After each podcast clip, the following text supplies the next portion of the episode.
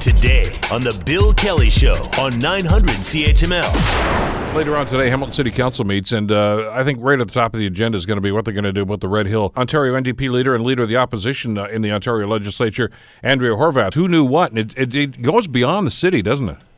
It, it really does, and and it raises all kinds of questions. I mean, uh, uh just and you and I have both sat around that council table. For councillors to be able to make uh, decisions that are appropriate, they need the appropriate uh, information. And again, I think that's one of the big swirling questions here. Uh, how could the, the council do its due diligence if it didn't have uh, the necessary information. And it raises all kinds of other questions about current standards in Ontario. Are they adequate? Do we need to look to best practices in other jurisdictions when it comes to, uh, you know, the kinds of testing that's done and the and the um, standards that uh, we have in place?